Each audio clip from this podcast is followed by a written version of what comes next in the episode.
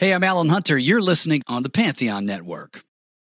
This episode is brought to you by Paramount Plus. Get in, loser! Mean Girls is now streaming on Paramount Plus. Join Katie Heron as she meets the plastics in Tina Fey's new twist on the modern classic. Get ready for more of the rumors, backstabbing, and jokes you loved from the original movie with some fetch surprises. Rated P G thirteen. Wear pink and head to Paramount Plus dot com to try it free. This episode is brought to you by Pepsi Wild Cherry. Pepsi Wild Cherry is bursting with delicious cherry flavor and a sweet, crisp taste that gives you more to go wild for. Getting wild may look different these days, but whether it's opting for a solo Friday binge watch or a big night out, everyone can indulge in their wild side with Pepsi Wild Cherry, also available in Zero Sugar. So grab a Pepsi Wild Cherry and get wild.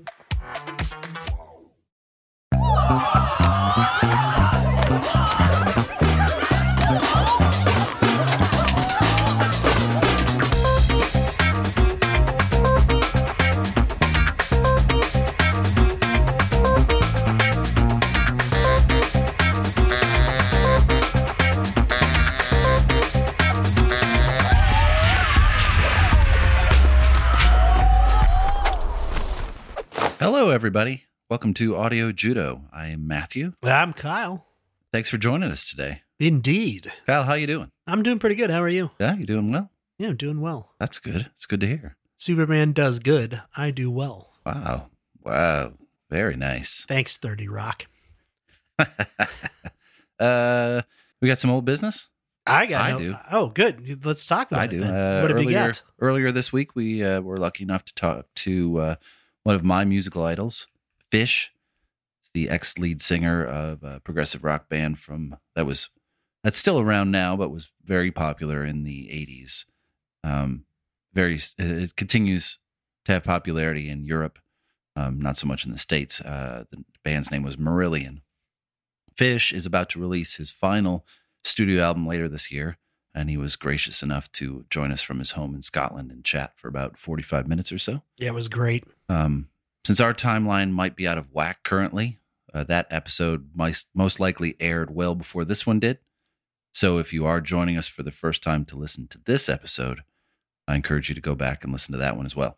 Um, gave us some great info about the current state of the music industry regarding re-coronavirus. Yeah. Um, and some other super stuff as well, as well as cooking lovely lamb dinner for his mother while he was on the phone with us. So that's yeah. Cool. It was a great interview. I really enjoyed it. Yeah, it was fun. It was fun to talk to. Yeah, once you can understand what he's saying. I'm just kidding. That's I surprisingly had no problem with that. Just a couple of words when here you, and there. When you were like, he had a Scottish... He, before we had talked to him, Matthew was like, oh, he has a Scottish brogue in his voice. And I was like, oh, okay, so I'm really going to have to pay attention. No, I picked it right up. I don't know. Well, good. I mean, it wasn't... It well, wasn't you're fancier than me, I guess. Well, that's good. Yeah, yeah, there was only one time where I was kind of like, what was that word? But... Yeah, Other you both. That, I think we both, both looked at each other know. Like, "What the heck was that word?" But we got the rest it. Of the time, it was great. We got it through context, I believe. Yeah. Also, uh, again, since I don't know exactly when this will be airing, uh, I'm not entirely sure where we will be in the coronavirus saga of twenty twenty. Either way, the crisis has affected everyone, including independent artists trying to carve out a living. Mm-hmm. Back in October, we interviewed a band out of Kentucky named The Cold Stairs. They're a great band, really wonderful guys. Uh, and this crisis hit them quite hard, uh, canceled all their gigs that they had lined up for uh, the summer, as well as putting a stop to some of their teaching gigs for the time being, since most of those are done in person. They put together a special T-shirt that they are selling for twenty-five bucks to help supplement their lost oh, income. Cool. Heather and I bought a couple. Um, and if you'd like to buy one or just have a look at them, uh, I encourage you to go to their merchandise site. It's the cold stairs dot square dot site. Anything you can do to help out would be appreciated. That includes paying for some downloads to listen to their music or whatever. But your independent artist out there is most likely struggling big time. So yeah. If you want to listen to them or you have one in particular that you enjoy listening to, you know, throw them a couple downloads. Do whatever you can to help them out, because this is a uh, this is a very difficult time for everybody. Yes, so, it is. That's all I have for old business. So uh, this week's choice. It's the nineteen ninety-four album Throwing Copper by the group Live. Just so we're clear, this was one of my favorite bands from that period. And this record is probably in my top fifteen those lists are always really difficult, kind of weird to make. I'm not saying that this is one of the top fifteen records ever made, or that I even think this is one of the best top fifteen records that I could listen to. It's just one of those records that I go back to every few months and listen to. I used to have a permanent place in my multi-C D changer. And it's one of those records that shows up in my top plays when Spotify gives your your list at the end of the year. So was it a trunk-mounted multi-play C D player? Yes, it was. Oh, that's nice. It's very uh, nice. And I had a removable one as well. That was in a different car, but the, that was uh, it's fancy with the little handle. Wow. Mister Right. Uh, Mister Rich Roller over right? here. Well, it's all it's all for the music, you know? So Live, the band, uh, consists of four guys. Chad Gracie on drums, Chad Taylor on guitar. It's two Chads. Uh, Patrick Dahlheimer on bass, and Ed Kowalczyk on vocals and guitar. They have been together since the mid-eighties when they were all in their middle teens, typical suburbanite garage band. Uh, they were founded in York, Pennsylvania. They were originally called Public Affection, but renamed themselves Live in the nineteen eighties, right before they got a record deal. So they regularly played C B G B's in New York. Those concerts helped secure their first record deal in nineteen ninety-one. nineteen ninety-one, New Year's Eve of nineteen ninety-one to be exact, they released their first album, Mental Jewelry, and that was the first I had ever heard of them. Hmm. Or saw them, to be more precise. I saw them and heard them for the first time on M T V's one hundred twenty minutes. Ah. Uh, it was for a song called Operation Spirit, The Tyranny of Tradition. And it was very direct for me when I first saw it. It caught me off guard. It was very jarring. So I was at that time, nineteen-year-old kid, about three months away from meeting my future wife, smoking a lot of weed, drinking a lot of beer, very angry and confused about my life and prospects. Um, I had been raised Catholic, went to Catholic school, and was jaded, mad about a lot of things I had been uh, raised to believe were true. Um, my parents were devout Catholics. My dad was a uh, permanent deacon in the Catholic Church, which in Catholicism is as close as you can get to being a priest without actually becoming one, more than anything because he had been married first. Hmm. My mom also had a certificate in theology from the seminary, which is as close as you can get to being a nun, without actually being one, more than anything, because she had been married first. There's a pattern here. So they taught classes on sexuality and marriage. So yeah, it was weird. Oh boy. Yeah, it's very weird. However. I bet that was fun. It's weird. As a teenager, wasn't it? It's very strange. But they were not like strict like you would expect. Yeah, I had to go to church every Sunday. Uh, but I still watched R-rated movies. My parents drank. They knew I did too. So it was fine. But I was angry because it all seemed like a big scam to me. Um, and I realized that we're kind of far afield from music, but it's kind of relevant. Yeah. So when I was a kid, I was really bought into this charade. Right? I was an altar boy, sang in the choir, played drums in a host of different events at the church, went to Catholic school, and I believed what I was being taught because that was what I was raised to believe. But then I got into high school. And I started forming the person I was going to become and began to think for myself. I started to look things, look at things differently, right? I went to a pretty liberal Catholic high school. And in our religion classes, which were daily, especially towards senior year, we were encouraged at some point to explore different religions. I'm sure it was under the guise of comparison shopping, you know, but it opened a lot of eyes because other religions or spiritual practices made a lot more sense than the pomp and tradition of Catholicism, especially like during Easter or something. So here comes this song called Operation Spirit with this little bit right here. A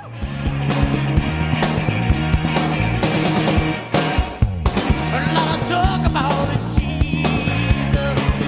I'm out of love, I'm out of strength. But what it meant was two thousand years ago means nothing at all to me today.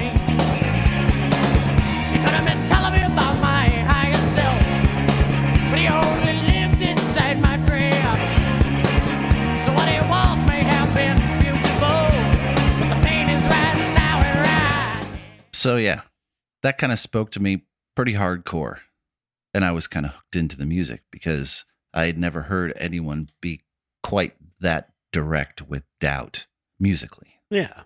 I played the shit out of that record for about two years. Right? I met my future bride. We got engaged. My life settled down. I include multiple songs from that record on mixtapes for Heather. Things were good. Then word started to come out that Live was getting to release their sophomore record. And I was nervous that it would carry the typical sophomore jinx. And then it exploded on the world. Big time. So Throwing Copper was released on April twenty-sixth, nineteen ninety-four, already to great acclaim because the song Selling Drama, which we will talk about shortly, uh, had risen to the top of the modern or the Billboard Modern Rock Track chart. This was nearing the end of the age of Nirvana. It's firmly planted in the age of Pearl Jam. Oh, very much. And this band came along and kind of upset everything with a totally different lyrical style. Here I thought that this was a band of angsty teenagers from Pennsylvania. They were just going to grow up a little, leave that rage behind them, but they came out angrier than before, ready to blow up all religious sentiments, and they came out roaring. For once, Rolling Stone gets it right, or so I think. They wrote, an instrumental attack as supercharged as Soundgarden's, freely suggestive lyrics and vocal phrasing that recall Michael Stipe, whisper to a scream dynamics a la Nirvana. This Pennsylvania quartet seems ready-made for alternative stardom. It's not that they're calculating imitators. Rather, Live capture the anger and ache of the moment in riveting songs driven home by expert players. Edward Kowalczyk is a powerhouse singer. Guitarist Chad Taylor, bassist Patrick Dahlheimer, and drummer Chad Gracie drop musical smart bombs with unerring precision. Live strive for an epic sound. Almost always, they cinch it. Wow. Right? That's a, that's a pretty good uh, review there. Right. So when I heard it, I can't tell you how that review, I can't tell you how happy that made me feel. For once, I don't, I didn't feel wrong. Or does it mean I am most definitely wrong because they like what I like? So, eh, yeah, whatever. It doesn't matter. So this record became everything to me musically for a long time. So my favorite group, Rush, had released a new album about six months before. I'd recently seen them from the very front of the stage, but I was still hooked into Live. I was even on, this for all you uh, older people, I was even on B B S chat rooms. Ooh. Talking them up, right? I remember vividly having a conversation with someone who about who would step up and, quote, replace Rush when their time was up. And I said that I believed that they were already here, and it was Live. Now, hindsight tells us that was a bit premature on my part. A, because Live never panned out that way. They kind of got bogged down in their own ideologies and got super preachy instead of super angry. And B, Rush kept playing until twenty fifteen. So who takes their place? The answer is no one ever takes their place. So this record, recorded at the Pachyderm Studio in a remote wooded area just outside Minneapolis. And as usual, I think the location of recording has a lot to do with the sound of the record. Agreed. I think nowadays you can record anywhere, uh, in your house, pretty much anywhere, and it makes the music sterile. It's like, hey, I'm going to be late for work. Let me just lay down this track real quick, open up Pro Tools or whatever, and then bam. And there used to be so much planning, sometimes isolation, remote locales, necessity of living in the same place as your bandmates, and sometimes that fueled anger or love. Or drugs, or all three, if you're Fleetwood Mac.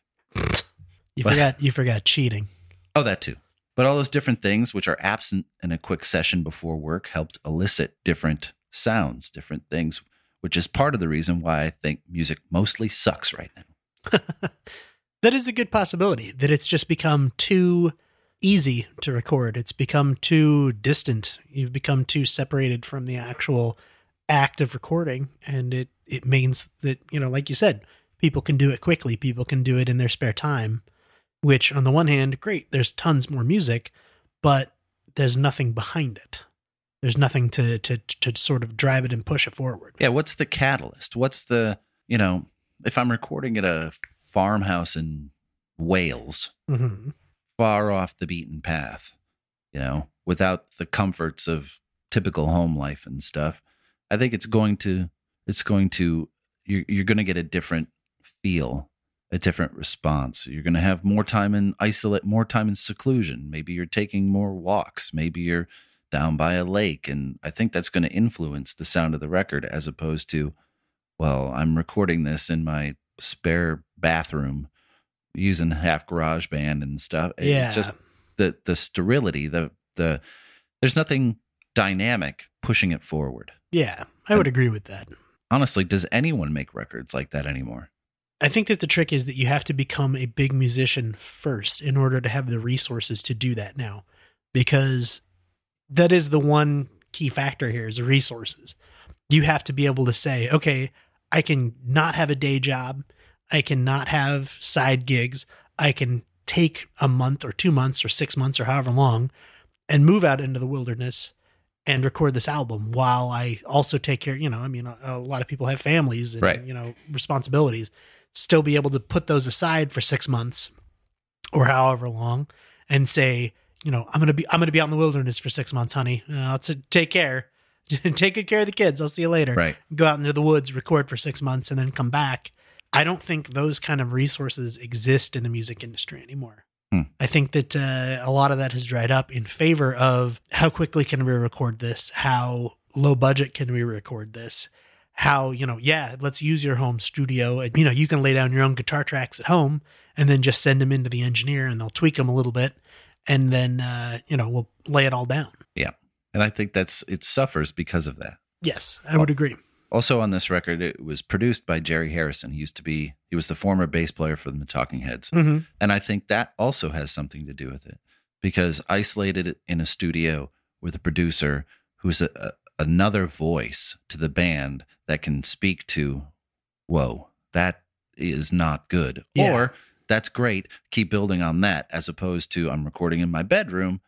Nobody is the extra ear that can say, as an outside observer, I've heard what you've done. Yeah. And you should be ashamed of yourself. Or like, wow, that's, that's incredible. That's a great hook. Let's build off that hook. And I think that's also lacking, the oversight of having another party involved with it. There's a reason why most of the great records of our time are not self-produced records. Yeah. They have another ear to to say, hmm, mm, not that, but this. Maybe change this thing. Just a little bit. You know, tweak it. So this band purported to be the nineties version of U two. Right? Good musicianship with overtly religious lyrics, albeit U two was Catholic-based, and this was rooted more in Eastern religions like Hindi and Buddhism. But as a as a kid of twenty-one years old, this is exactly uh, what I was looking for at the time. Do you have any more notes before we go into a track by track? I think we got to talk a little bit about the cover art. Okay. It's uh, it's actually a painting by a Scottish artist named Peter Howson. Uh, it's titled Sisters of Mercy. Mm-hmm.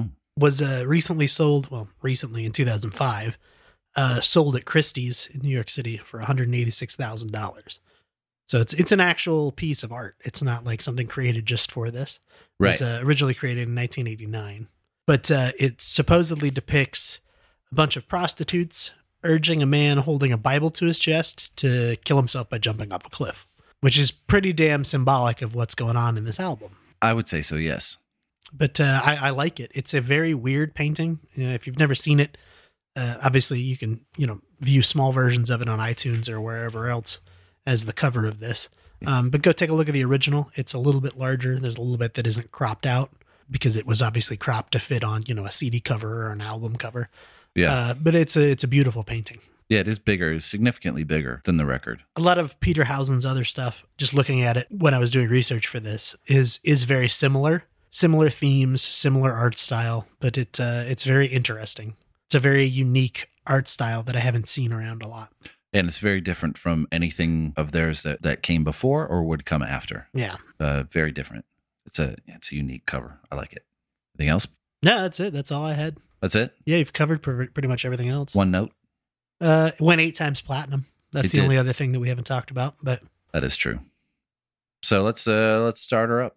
First song is The Dam at Otter Creek. The Dam at Otter Creek. The song starts the record so much more ominously than I would have expected coming out of the last one. Heavily reverb vocals, real muddy, kind of flange guitars kind of set the tone for the beginning of the song. And then it builds to this crescendo, but the crescendo doesn't descend. It yeah. just plows through. It does. It just kind of, it's a constant upward song. Absolute total chaos at the end. You know, like huge out of control nineties alternative super stew of sounds and banging and screaming. And then it just falls out. Yeah. Gone. And it, and like, I'm like, woo, that's just the beginning of the record. That's a, that's quite the start. Yeah. And the lyrics are typical Ed. Very worldly with a story kind of woven into it. So he's talking about a guy who dies in a river behind a dam that kids used to build, which would be the literal version of these lyrics. Mm-hmm. But I hear a lot of regret and versions of rebirth in here, knowing that Ed is a student of uh, Jiddu Krishnamurti, the Indian Swami, hmm. uh, and his philosophies of reincarnation. That would make sense and would be a continuation of the previous record as his ideologies that were all over Mental Jewelry, the first record. Hmm. Very strange. But there's also a picture on the back cover of this album, which you, you wouldn't get digitally. You wouldn't know. But there's a picture on the back cover of the album with the words Otter Creek Picnic Area and all words associated with it. No liquor, no swimming, blah, blah, blah, blah, blah. Quick Google search of that place puts it just outside the city limits of York, Pennsylvania, where the band is from. Ooh. So this is a real place. And I'm sure somewhat based on either local legend or real life experience. Huh. Yeah. Very interesting. Yeah, I never would have caught that because you don't have the physical album. You don't have the physical anymore. Record. Exactly. I know. See, again, it always comes back to the artwork. There's more to it than a thumbnail and Spotify. Yeah. I'm going to keep harping that until until somebody goes, you know, I think Matthew's right. I think that's a real thing. We should get him on a talk show or something. No, it's not happening. He's so smart and handsome. Okay, nobody's ever said any of those. Oh, okay. Things. I'm sorry. Was I uh, sorry? I was uh, was just spitballing there. I apologize. So, Selling the Drama is the next song, and this is the song that began the climb to the top. Yes, for them. So, like I had mentioned earlier, the song was released about two months before the record. This was the first single. Uh, began a steady climb to the top of the modern rock charts, where it peaked at number one. Numero. It also charted at number forty-three on the Billboard Top one hundred. So it was a significant single, obviously, and helped set the course for the record. After the chaos of the last song, it begins gently with these bent chords, Ed's pleasant voice, as opposed to the very screamy ending of uh, Damn It Otter Creek. Yeah, it's a very weird juxtaposition between that really loud, frantic ending, and then all of a sudden, you're just here. Yeah, it's... They dynamically, they do some some weird stuff. Uh, and mu- musically, this song is very nice. You know, it's a good listen. Mm-hmm. Uh, the lyrics, however, holy shit. uh, they could not have hit the nail any more on the head for me at that age. You know, Selling the Drama. This song is about church from top to bottom, about the preacher and the congregant. The preacher explaining the wages of sin, about the fear of hell and the love of God, and how these two things are inextricably linked together. And Ed is sitting in the chair. At one point he said, says, Christ on the cross, me on the chair, and he's earning the ransom. And we're doing nothing but sitting down here listening like sheep. And he says, yeah, yeah, I know. We've been there. It sounds like this.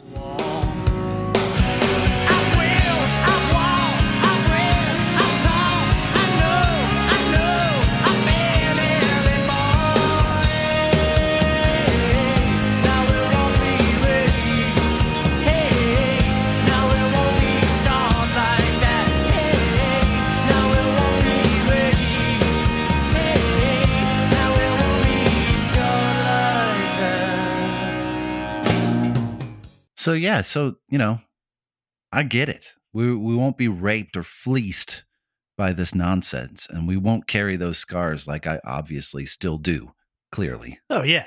And I'm still kind of surprised at how much, after this many years, how much this song uh, continues to resonate with me. There's a really strong connection. And I'm sure we've talked about this before, but the timing of when you hear songs is as important, if not more, than the overall quality of the songs oh, yeah. in the first place. Realistically, if I gave this song a listen for the first time ever, right now, I'd probably be like, eh, you know, okay. But in nineteen ninety-four... Yeah, when I heard it and what frame of mind I was in, it's become very anthemic. Is that a word? It should be, if it's not. Anthemic? anthem-y, anthem-like. It became an anthem for me. There you go. Thanks, English. It's a great song. This it's podcast a- brought to you by the English language. Right? English. Hey, we're a bastard. English. But I like that. I mean, I've always liked that, the musicality of the song, but it was the lyrics that were much more uh, relevant to me. You got anything? I was just going to say, even the the title of this, Selling the Drama. Well, that's the, yeah, that's I mean, the whole thing. It's, it's, it, that's literally what church is doing a lot of time is they, they pick the most dramatic things they possibly can and sell it to you as it's this big picture thing. You know, you have to, it's so dramatic and every, oh, if you don't do this, these things will happen. And they yeah, have, they please, have to, they have to sell the drama. Right. Please put in ten percent of your earnings into this basket yeah. that comes by. So we continue to dramatize. I Alone is the next song. Uh, this was the follow-up single to Selling the Drama. Mm-hmm. And the second part of what I believe to be one of the top three, four-song runs of the nineties. Ooh. So you got the first four tracks of Nevermind, which rivaled just about any four-song run ever. Agreed. And then uh, you have on ten, Even throw, even Flow Through Black. And you can even include Jeremy on top five on there um, on the ten album.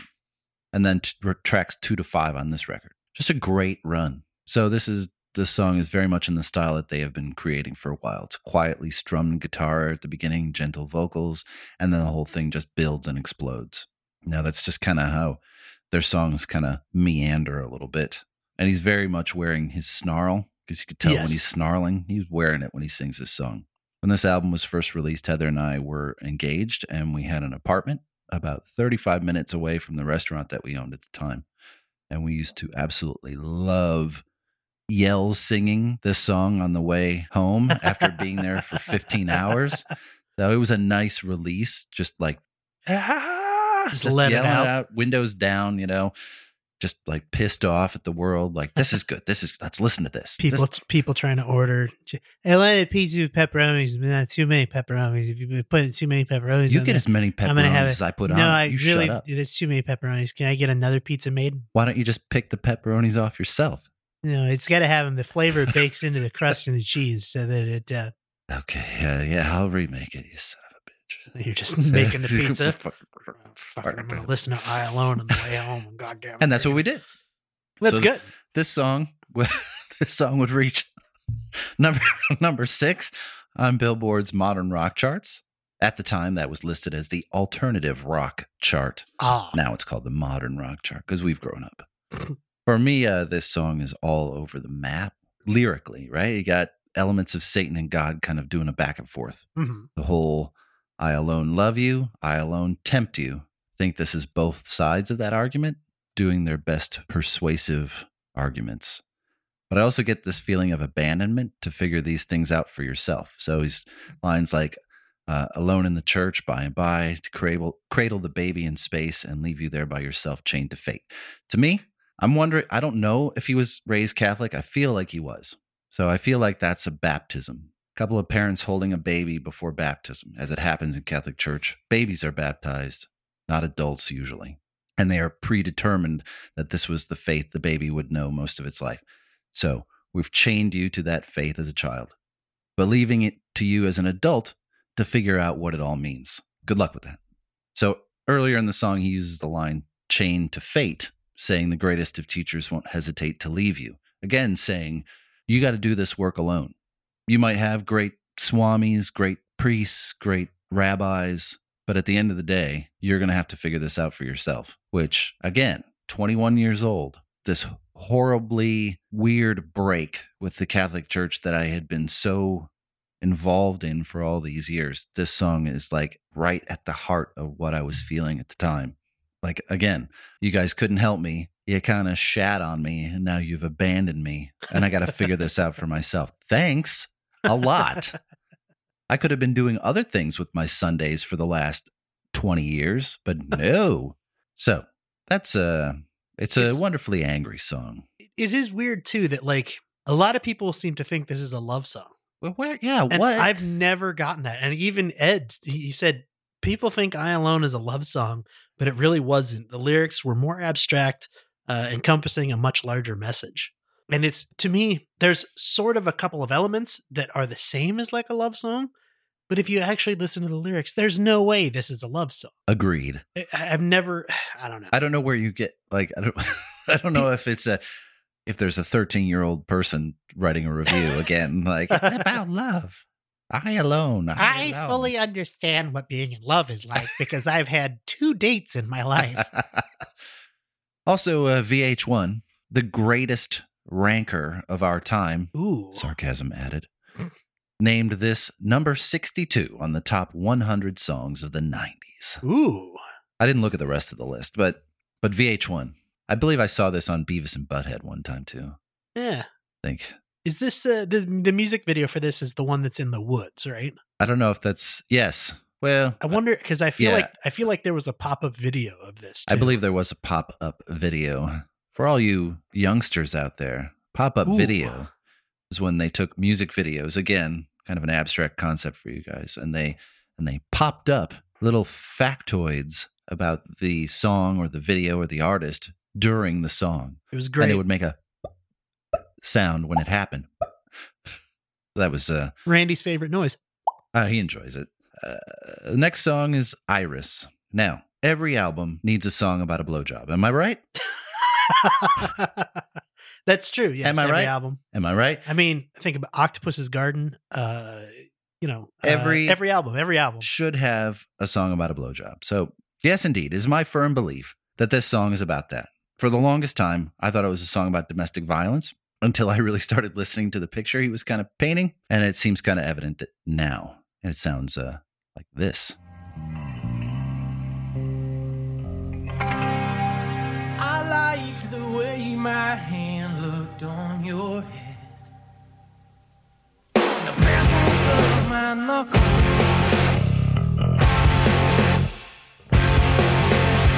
The beauty of this vision alone, just like yesterday's sunset.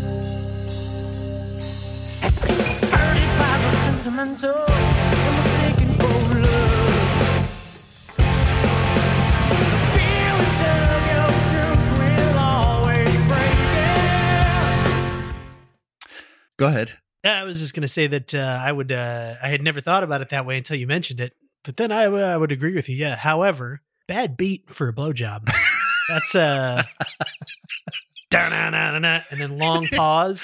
And then da-na-na-na-na, and then long pause. Nobody wants that. Oh, no, don't stop. What do you do? Oh. That's ever, moments like this that I, I really want to invest in some cameras so we could record this for everybody. So everybody's missing that. The hand motion. Yeah, everybody. I don't know how to describe this. In, uh, yeah, I can describe this. Picture grabbing somebody by the back of their head, the knuckles uh, grabbing yeah. somebody's hair by the back of their head. And then. Uh, well, and he says in there, like, this act has been perverted by this the sentimental and mistaken for love. Yeah. Like, uh, okay. So it's a very, it's very much a song about power and or fending off power. I think he's used to being in this particular arrangement. And he has walls up, his armies. He says in the, in the song, armies ready to defend. So it's just a physical act. He doesn't want to get too involved or have any feelings for her or him, whoever happens to be.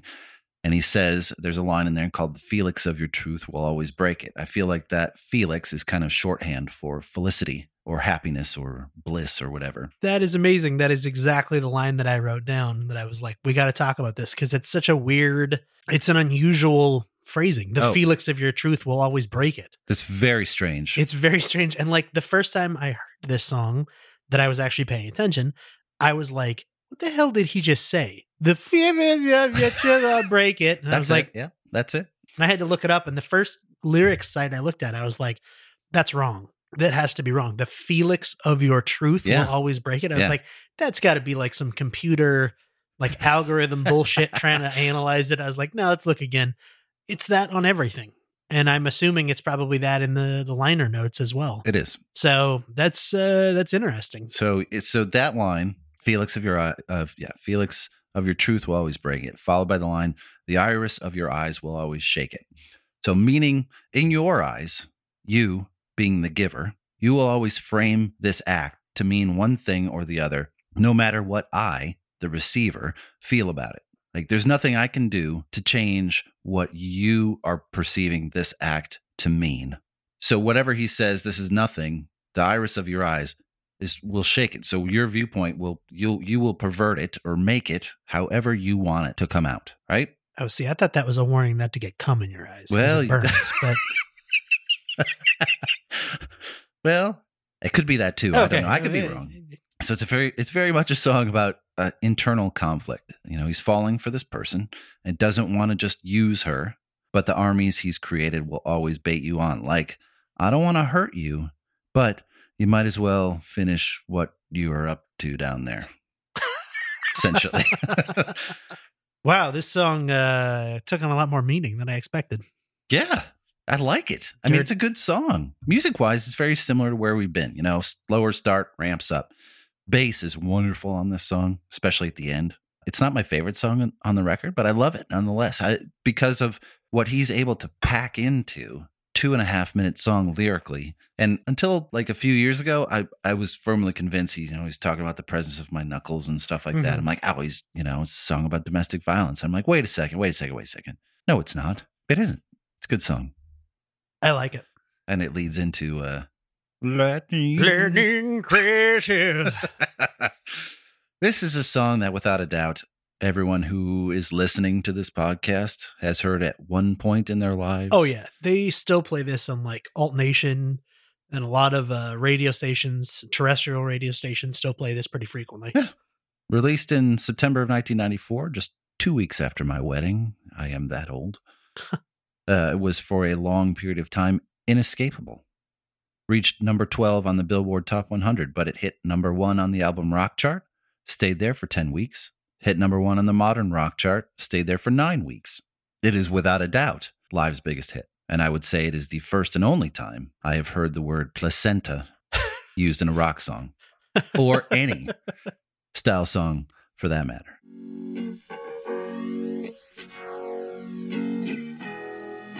Lightning crashes, and no mother cries.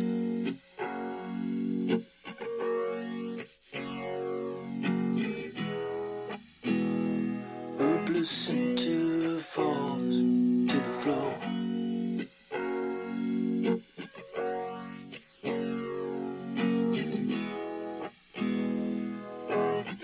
The angel opens her eyes. The confusion sets in before the doctor can even close the door. Great, great song.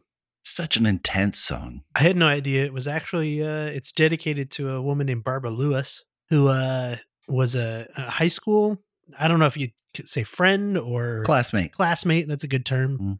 uh, who died by uh, being killed by a drunk driver in nineteen ninety-three, mm. which is depressing, but uh, it makes sense. And it's, it's interesting because I've read different stories of this. I read a story from her brother-in-law, Barbara Lewis's brother-in-law. Mm-hmm. And she wrote, uh, the song's lyrics are mostly an analogy. Barb donated several organs, including her heart. She was close to Ed and the guys and died in a car collision. These lyrics are constantly misunderstood. Yes, Ed is speaking to the circle of life, but specifically to how Barb's life gave new life to many. The angel, the baby down the hall, the pale blue eyes, the pain. The lyrics are wholly Ed's interpretation of his experience and perception of Barb's impact. Our family has become close with the most genuine and caring man who is still alive, who has Bob's Barb's heart beating in his chest. Lightning crashes, literally lives on. That seems to fly in the face, though, of what Ed has said about it. He dedicated it to her, but didn't write it about her, but more mm. to her and her family. He wanted to give the family solace amid the sorrow and express those feelings in her about one life ending and another life beginning. But he says he didn't write it specifically about her or her experiences. So you get it kind of both angles there about what it's actually about. To me, I think regardless of what it's about, it helps explain a lot about what seems like death in the song is more about life than anything else. Yeah. You know, it was, it's been misconstrued for years that people in the video were like the, the, the lady that gave birth died in childbirth, yeah, which is not which actually is not the case. True. at all. It's more just a circular thing where the old lady is passing away, but there's a new baby being born type of thing. It's a, it's an amazing song. It's just, it still resonates. I mean, there's a good reason why it still gets played on the radio. And this is another one that was written really quickly, right? He wrote it in like a weekend, correct? Yeah. Oh yeah. We keep finding that. And that's something that had never, I'd never put any real conscious thought into it. So many hit songs and so many of like the, you know, the, the most memorable songs on albums have ended up being quick songs, you know, like not the ones that they spent weeks on, not the ones that they tweaked and everything, the ones that they were like, oh, well, I was in the studio and I, I took ten minutes and sat down to, you know, get some thoughts out on paper. And then it became this huge hit song. That is crazy to me. A lot of times people will say, you know, if you're having a problem or you can't think your way through something, take a nap, you know, sure. Take a shower, don't think about it for a few days and let your subconscious work on it. And I always wonder if these kind of songs are the things that people are inspired weeks or months beforehand and their subconscious works on it that whole time. And then they just have to stop and be like, you know what, let me stop for ten minutes and see if I can, you know, write down some lyrics for a song or write down the, the melody for a song or whatever. And when they do it, it just pours out of their subconscious. It's just like it's kind of bubbling around. Exactly. Like it's, Daniel Victor told us that. Like, yes. If you want to listen to uh, Daniel Victor was uh, on our interview with Never Ending White Lights and Daniel Victor's back in November, if you want to listen to it. Yes. But he explained how th- those songs are fully formed when he gets to the guitar, yet he doesn't know where they come from. Like he's pulling it yeah. out of some sort of universal space where it's just pouring out of him in the guitar and he can hear all the other parts of the song in his head. And you're like, well, where's that coming from? And uh, and I think you're right to some degree that your your brain is probably working under the surface. Like he said, he Ed wrote this like in his bedroom as he was getting ready to move out yeah. of his house, and you're just strumming along. And like I can't imagine having that. I'm sure it, I'm sure it happens to all of us in different ways with different things. Like I, every time I sit down to write what I'm going to talk about, I have I spend fifteen minutes kind of sitting there, mm-hmm. like wondering, well, how am I going to do this? I can't think of anything to write. And then I start writing. And then next thing you know, I wrote seven pages because it just pours out of you. Yeah. And you're like, well, where was that coming from? And where was that? Was there some sort of like cork that I needed to pop it out and go, oh, well, there's all the ideas. They've been uh, buried all this time. Like, yeah, they, they came pouring out of me. But I think, I think there's some, some truth to that, especially, you know, writing a song like this. I'm I'm sure melody wise, it, it probably just poured out of him. Yeah. And then everything else, you know, you get dressed up in the studio. But again, I, there's there's something about what would this ha- song had sounded like if it was just Ed Kowalczyk recording this on Pro Tools in his bedroom. Yeah. And just knocked it out, as opposed to he wrote the melody. Then he took this idea to the studio. He had all of his bandmates there and a producer who gave their ideas and poured their input into it and made it what it become. Would, would it be the same? Would it be as impactful? Would it be as special as it is now? And I think, again, we're we're back to that. I wish people made records the old-fashioned way, but I'm just old. Uh, so. Top. Top. Is the next album or the next track. This is a very underrated song, in my opinion. It's very short mm-hmm. for this album, especially. Everything else is almost four... It, The next closest songs are almost four minutes, and this is not even three. No. So it's it's unusually short for this album. It kind of gets washed out in all the Lightning Crashes hubbub before it, you know. Starts off with this Middle Eastern vocal part, and the song is an absolute jam. So again, uh, Patrick Dahlheimer is extremely underrated bass player, in my opinion. In fact, that was one of the things that drew me to them from the first record was his playing from Operation Spirit. The slap pop bass is just so good. And it's definitely the star of this song. But lyrically, so it could be a little oblique on the surface. Seems to be about a young man who spends a lot of time reading, and he's voicing the fact that all the things he gravitated to because they seemed interesting at the time, like Doors of Perception or Freud or Mein Kampf or things like that, are not helping him at all. And he finally gets to the point, like most of us do at some point, that the answers he is seeking are within him, not in these books. And it's a great message, again, for a late teen, early twenties kid to hear. Stop listening to all the other shit and listen to what's happening inside. It's a very relevant lyric. To be able to, to sit and hear that is just, you're like, mm, I need to be told, stop listening to all this garbage. I know it's interesting, but but the your answers are going to come from in here. And that's uh, it's a good song. I liked it. Yeah? It's uh, it's not one that I was familiar with before doing this, but uh, I think underrated. I think when you said it's underrated is definitely the right word for it, because it's in a weird spot on the album. Oh yeah, it's yeah, it's buried. Yeah.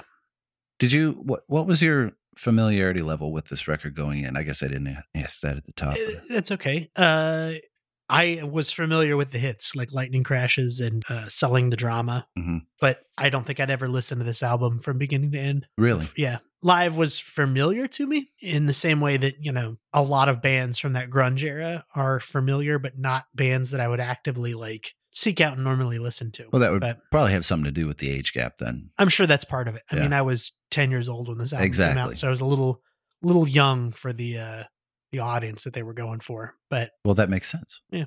All Over You is the next song, mm-hmm. which is another raucous live tune. Not necessarily one of my favorites though. Uh, this was the fourth and final single from this record. Mm-hmm. Rose pretty high in the charts, topped out at number four on the modern rock chart, charted on a couple other lists as well. Pretty straightforward rock song, very much in the vein that we've been hearing up to this point. Yeah. The lyrics are a little repetitive. Every verse is exactly the same, which may have been by design. Um, I read a lot of reviews about this song that it's about a gay relationship or a relationship with a whore. Yeah, I had read both of those as well. I don't know where either one of those points of view come from. Yeah, I didn't see anything explicit in here that I was like, oh, yeah, that definitely is. Oh, yeah. But no, yeah, I didn't, I see, I didn't see anything that specifically stood out to me. It's definitely about, I think it is about a sexual relationship for sure. Yes. But I don't think that it's about, I, I mean, I don't think there's anything explicit in here that makes me say, oh, that's definitely a. Uh, you know, a prostitute or definitely, you know, a gay relationship yeah, I couldn't, or both. I had no idea. I'm like, I don't know. This is a good time to plug. Uh, let us know what you think this song is about. Oh, that's a good idea. That's a good idea. You could send your ideas about this song to info at audio judo dot com. Yeah. Do you think this song is about a gay relationship? Or a relationship with a whore? Or both. Or both. A gigolo, if you will. Yes, just let us know. And uh, we'll go, mm, yeah. okay. Um. He definitely has an infatuation with water that yeah, that really that comes just, up in a lot of songs. Oh, it intensified over the years too. So two albums later, on the album called The Distance to Here, it's pretty much omnipresent. It's on like every every song. Do you think maybe water represents like semen? I don't know. Not to, maybe, not to be crass, but uh, could maybe he has to pee a lot. Oh, that could be. He's like me. He has yeah, to pee a lot. I bet you that's it. could, that could be. I really don't know. I I think because he has so much Eastern spirituality influences, like the elements are mm-hmm. very important in those kind of philosophies that I think it, I think it's just a recurring theme with him.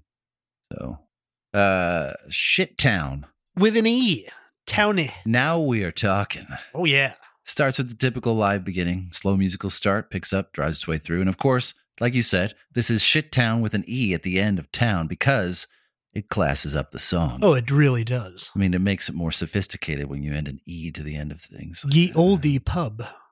So they wrote this song about their hometown of York, Pennsylvania, which I guess the residents weren't too happy about. Yeah, I would imagine. Although I actually think that it's kind of a, a covert love song. What? To the town. You think? I think so. Because so when I, I grew up in a pretty small town, um, and for some reason, so many people that moved there.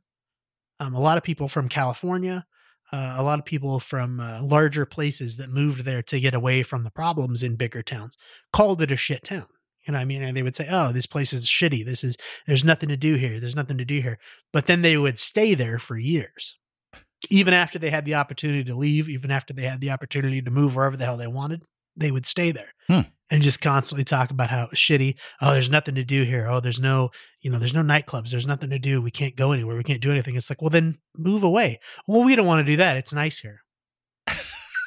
That's what I really feel this song really? is. They're saying, look, this is a shitty town. There's, uh, what do they say? There's a crack dealer or crack uh, dealers down the street. Yeah, the weavers live up the street. The crackheads live down the street. Yeah, you know, and uh, our our house has all these weeds around it, so we can't see any of the neighbors. Yeah, but and they keep calling it a shit town.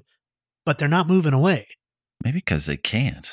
It's a possibility that you might not be able to, you know, financially move away. But at the same time, if you're in a situation like that, make it better. You know, that's cut, true. Cut the weeds down. But when you're an, you know, angry twenty something year old, you just want to say, fuck it. True. You just want to say, fuck it. Yeah. So the band wouldn't play there for ten years because they couldn't sell tickets for a long time. And people were pissed. Eventually they made amends to the city and the tickets went quickly. Huh. But I think all of us, pretty much all of us, not necessarily Kyle who grew up in a small town, but a lot of us grew up in a suburban area, felt or feel like this about their cities. Like, this is a shit town. You know, I know I felt that way about Warren, Michigan, where I grew up.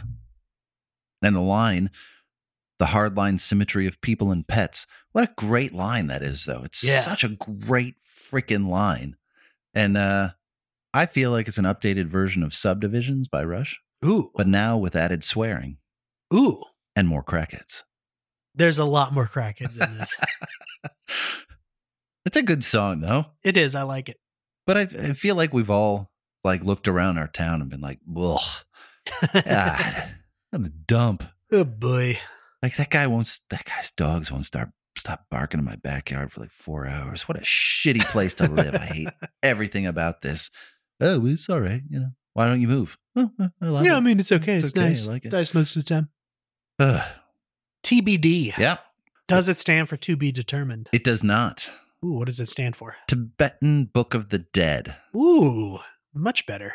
So Ed is a very big fan of Aldous Huxley. He's the author of Brave New World, Doors of Perception. He's one of the biggest advocates for L S D and a regular user of the substance. According to Ed, this is one of the only songs that he likes to talk about. Oh. It is about, the song is about a rumor that he heard that while Aldous Huxley was on his deathbed, he was being fed L S D intravenously, and his wife was reading to him from the Tibetan Book of the Dead. Whoa. Just kind of messed up. Yeah. But for Aldous Huxley, that's one hell of a trip. Woo-wee. I tell you, you're going to be going with colors and all kinds of just fun nonsense. Yeah. It's going to be it's going to be pretty good. It's a familiar it's, trip. It's a super interesting concept. Yeah. And it has one of my favorite grooves on the record, too.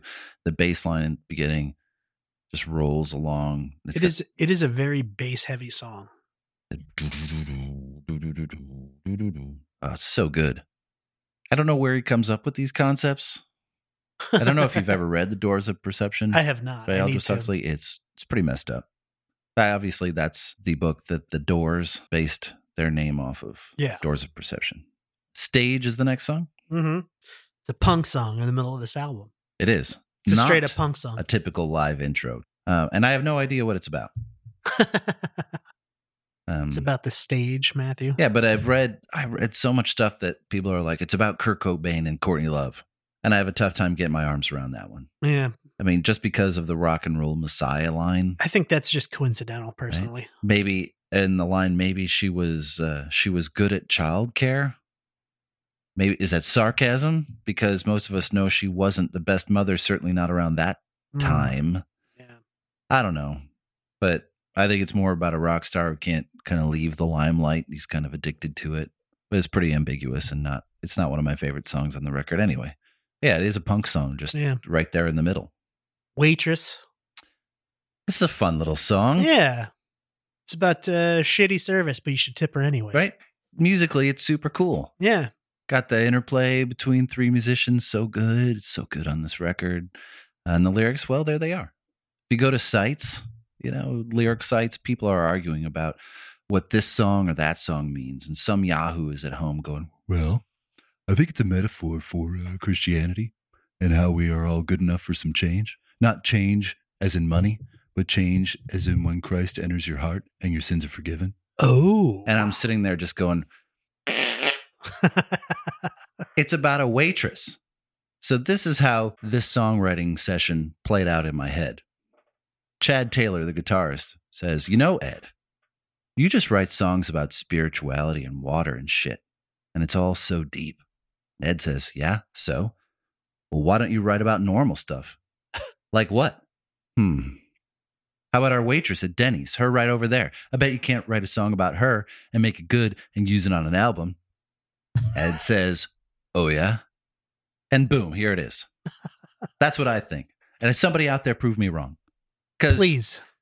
This, it's just, it's so nonsensical lyrically for what everything else on the album is. Stop trying to dig too deep. I think it was just like, well, we should leave some fucking change for this waitress.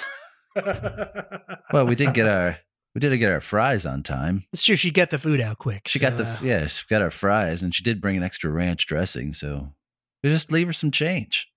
She's a bitch, but it's all right. Just put it there. Yeah, just leave it. Just leave it. Just leave it on the table. It's a great little song. It doesn't have to mean anything super, super deep or clever. It's just a freaking song about a waitress. Yeah. Grow up, people. Pillar of Davidson. Mm. Mm-hmm. I could not find anything about this song, so I hope you've got some insight. I love this song so much.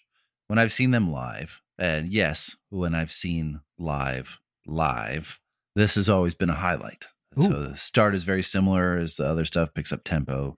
The uh, the way the music and the lyrics work together is so good. So this is one of those lyrical moments that there are just different things to read. So I think there are a bunch of very obvious metaphors in the song. It's talking about the shepherd, right? A clear metaphor for Jesus, I would imagine. I wouldn't say that for any artist, but for Ed, most assuredly, that's mm-hmm. probably what it means. The song's title is another metaphor for Jesus, David's son. Ooh. But then really it isn't. Because hmm. outside of those two things, this song is about factory work, and Ed has said as much in a story. From the stage, he said this. So like I told you, we come from a small town where just about everybody there is doing something for the men. You know what I mean? Busting their ass, nine to five, trying to raise a family. We wrote this song as a work song for all the people we grew up with, all the people that are busting their ass for the man, that maybe they can sing this song and maybe feel a little bit less lonely. Hmm. So there you go. Maybe he lied. I don't know, but so much, there's a lot of food for thought there. My favorite part of the song is towards the end, uh, where there's a counter voice in the background doing a completely different part.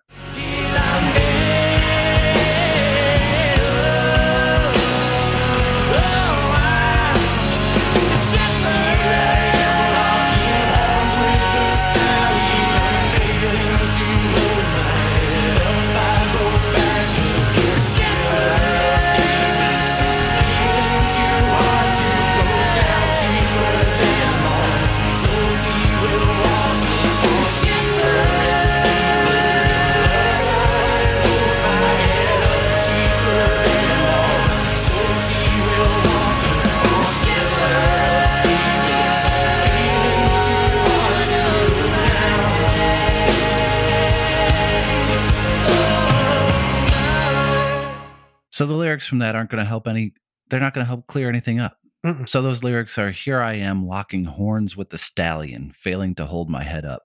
I'll go back again, Pillar of Davidson, feeling to, feeling too hard to go down, cheaper than all souls he will walk upon, deeper and deeper in love. So I hold my head up, cheaper than all souls he will walk upon, Pillar of Davidson, feeling too hard to go down.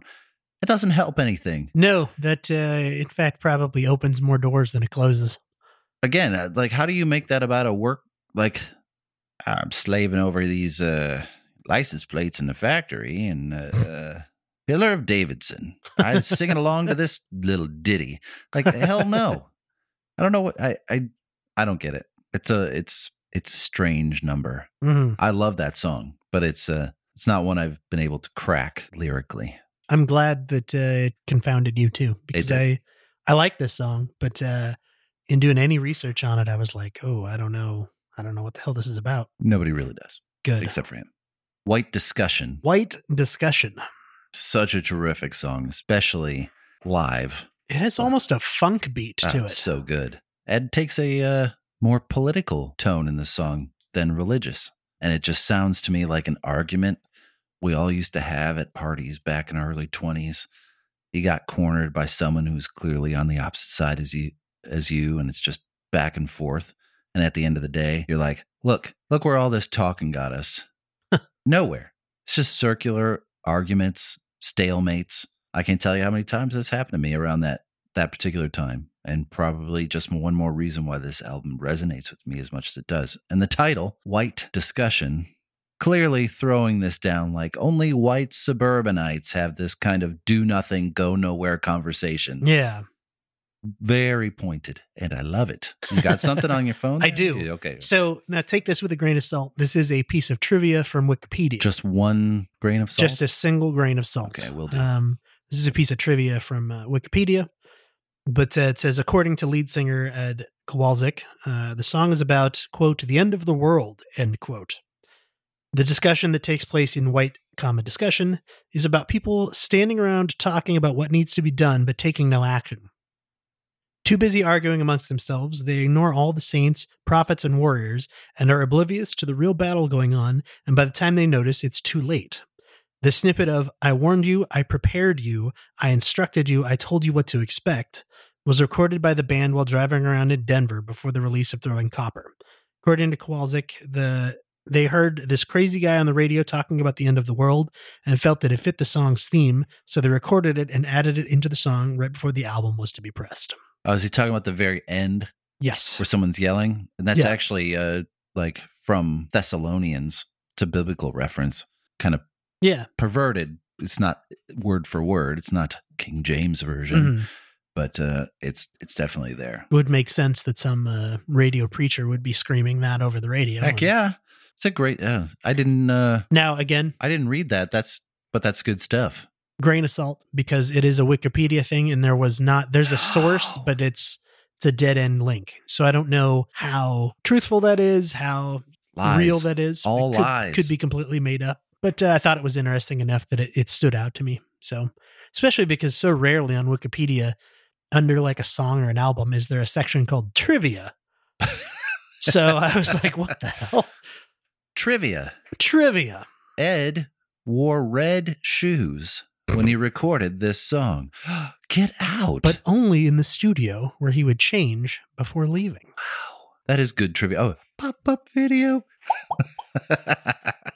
And there is one final track. There is. It's a hidden track. Hidden track. Called The Horse. Which... was not called Horse until like two thousand four. Originally, it was just hidden track. Yeah, I assume on the original album, it didn't it didn't have any listing or anything. It right? did not on the original C D, I should say. Correct. It just uh, White Discussion was like nine minutes long. I'm like, ooh, that's a long one. Yeah, and, and then, then there was a bunch of silence, six and a half minutes, and then some silence, and then hidden track. So, for those of you too young to remember this stuff, when uh, C Ds started to come out, and obviously people had done hidden tracks before that as well. But uh, C Ds were where they really took off, because if the album ended before the uh, full length of the C D, which was what, seventy-four minutes or eighty minutes? I think it was seventy-four to seventy-nine, maybe. Something like something that. Like that. Uh, what they would frequently do is make the last track play, and then there'd be a bunch of silence in the middle, and then they would buffer a song right on the very end of the C D. So you would get done listening to a C D, and then you'd just be sitting there listening to silence for anywhere from thirty seconds to seven or eight minutes. And then all of a sudden another track would start playing. Surprise. It's hidden. It's hidden at the end of the album. I didn't know it was there. But uh, it became a pretty frequent thing. There are several albums that had a hidden track. And then once they switched to digital, obviously they didn't want to do that anymore. So they would usually split it out and call it, you know, a track, you know, whatever number, and then hidden. You couldn't hide it anymore. Exactly. Which was unfortunate, because I thought it was always cool. It's like but, a little uh, surprise. It's yeah. like a it's like a little toy in your box of cereal. Yeah. Like, ooh, stamp. Yeah. Cool. How fun. But the last song is like a country western song. Yeah, it's very bizarre. But it, it makes sense for a hidden track. That because is usually, bizarre? Yeah. You, well, usually the hidden tracks on albums were like the... Uh, the weird song, the one that they were just like, let's screw around in the studio for a little bit. And then they'd be like, oh, you know what? This was pretty funny. Let's hide it on the end of the album. No, what we should do, we should get really, really high. Ooh. And then record this song and then hide it at the last part of the record. I love it. People be like, what, are they really high? And we're like, yeah. Yes, we are. So, uh, so this is one of my favorite songs, favorite records of the nineties. This is still, listen to it, the regularity. It's one of my favorites. That is Throwing Copper by Live. I kind of feel like this is a an unknown sort of grunge era album. Like, I don't think that if you asked anybody... records, I know, but if you asked anybody today, like, name three grunge albums, nobody would say this. Nevermind, ten. Yep, yep. And it's the Alice in Chains one. Oh. Was it Dirt Or was that one of the songs? It could be Dirt. I don't remember off the top of my head. Sorry. I can't remember off the top of my head either. I think you might be right. Music professionals. I know. We're so good at this. They come back and it would be re-edited. So I can't remember the name of it. It's uh, it's Dirt. Uh, ah, yes. Uh, that is what I had said all along. But I love this record, you know. Uh, when I was looking back at our timelines and stuff, you know, we had like some albums from the seventies, some albums from the two thousands. Couple albums from the eighties, and we didn't we did one record from the nineties. That was a very first one we did, yeah. Toe the Wet Sprocket. And I'm like, wow, we're kind of neglecting the nineties. Can't do that. Yeah. If you have uh, some nineties records you like to hear, you should send it to us, please, at info at audiojudo dot com or any of our social media outlets. Yeah. facebook dot com forward slash audiojudo. Uh, we're at audiojudo on Twitter, at audiojudo on Instagram. Um, email is going to be your best bet, though. That's the one that we always, it pops up immediately on our phone and we both go, ooh, ooh, stuff. But that's pretty much, uh, pretty much what we have. We're going to keep cranking these out since we're quarantined via mm-hmm. coronavirus. So we're going to get as ahead as we can in case one of us is stricken ill. So we, we have a uh, trove. A backup plan. As it were. But thanks for listening out there. Hopefully everyone's doing well. Send us your feedback. Send us some ideas. Send us some I hate you uh, emojis, whatever. Oh, that'd you know, be whatever, whatever you want to send. We appreciate it. Yeah. Otherwise, uh, we will talk to you soon. Thanks a lot, everybody. Take care out there.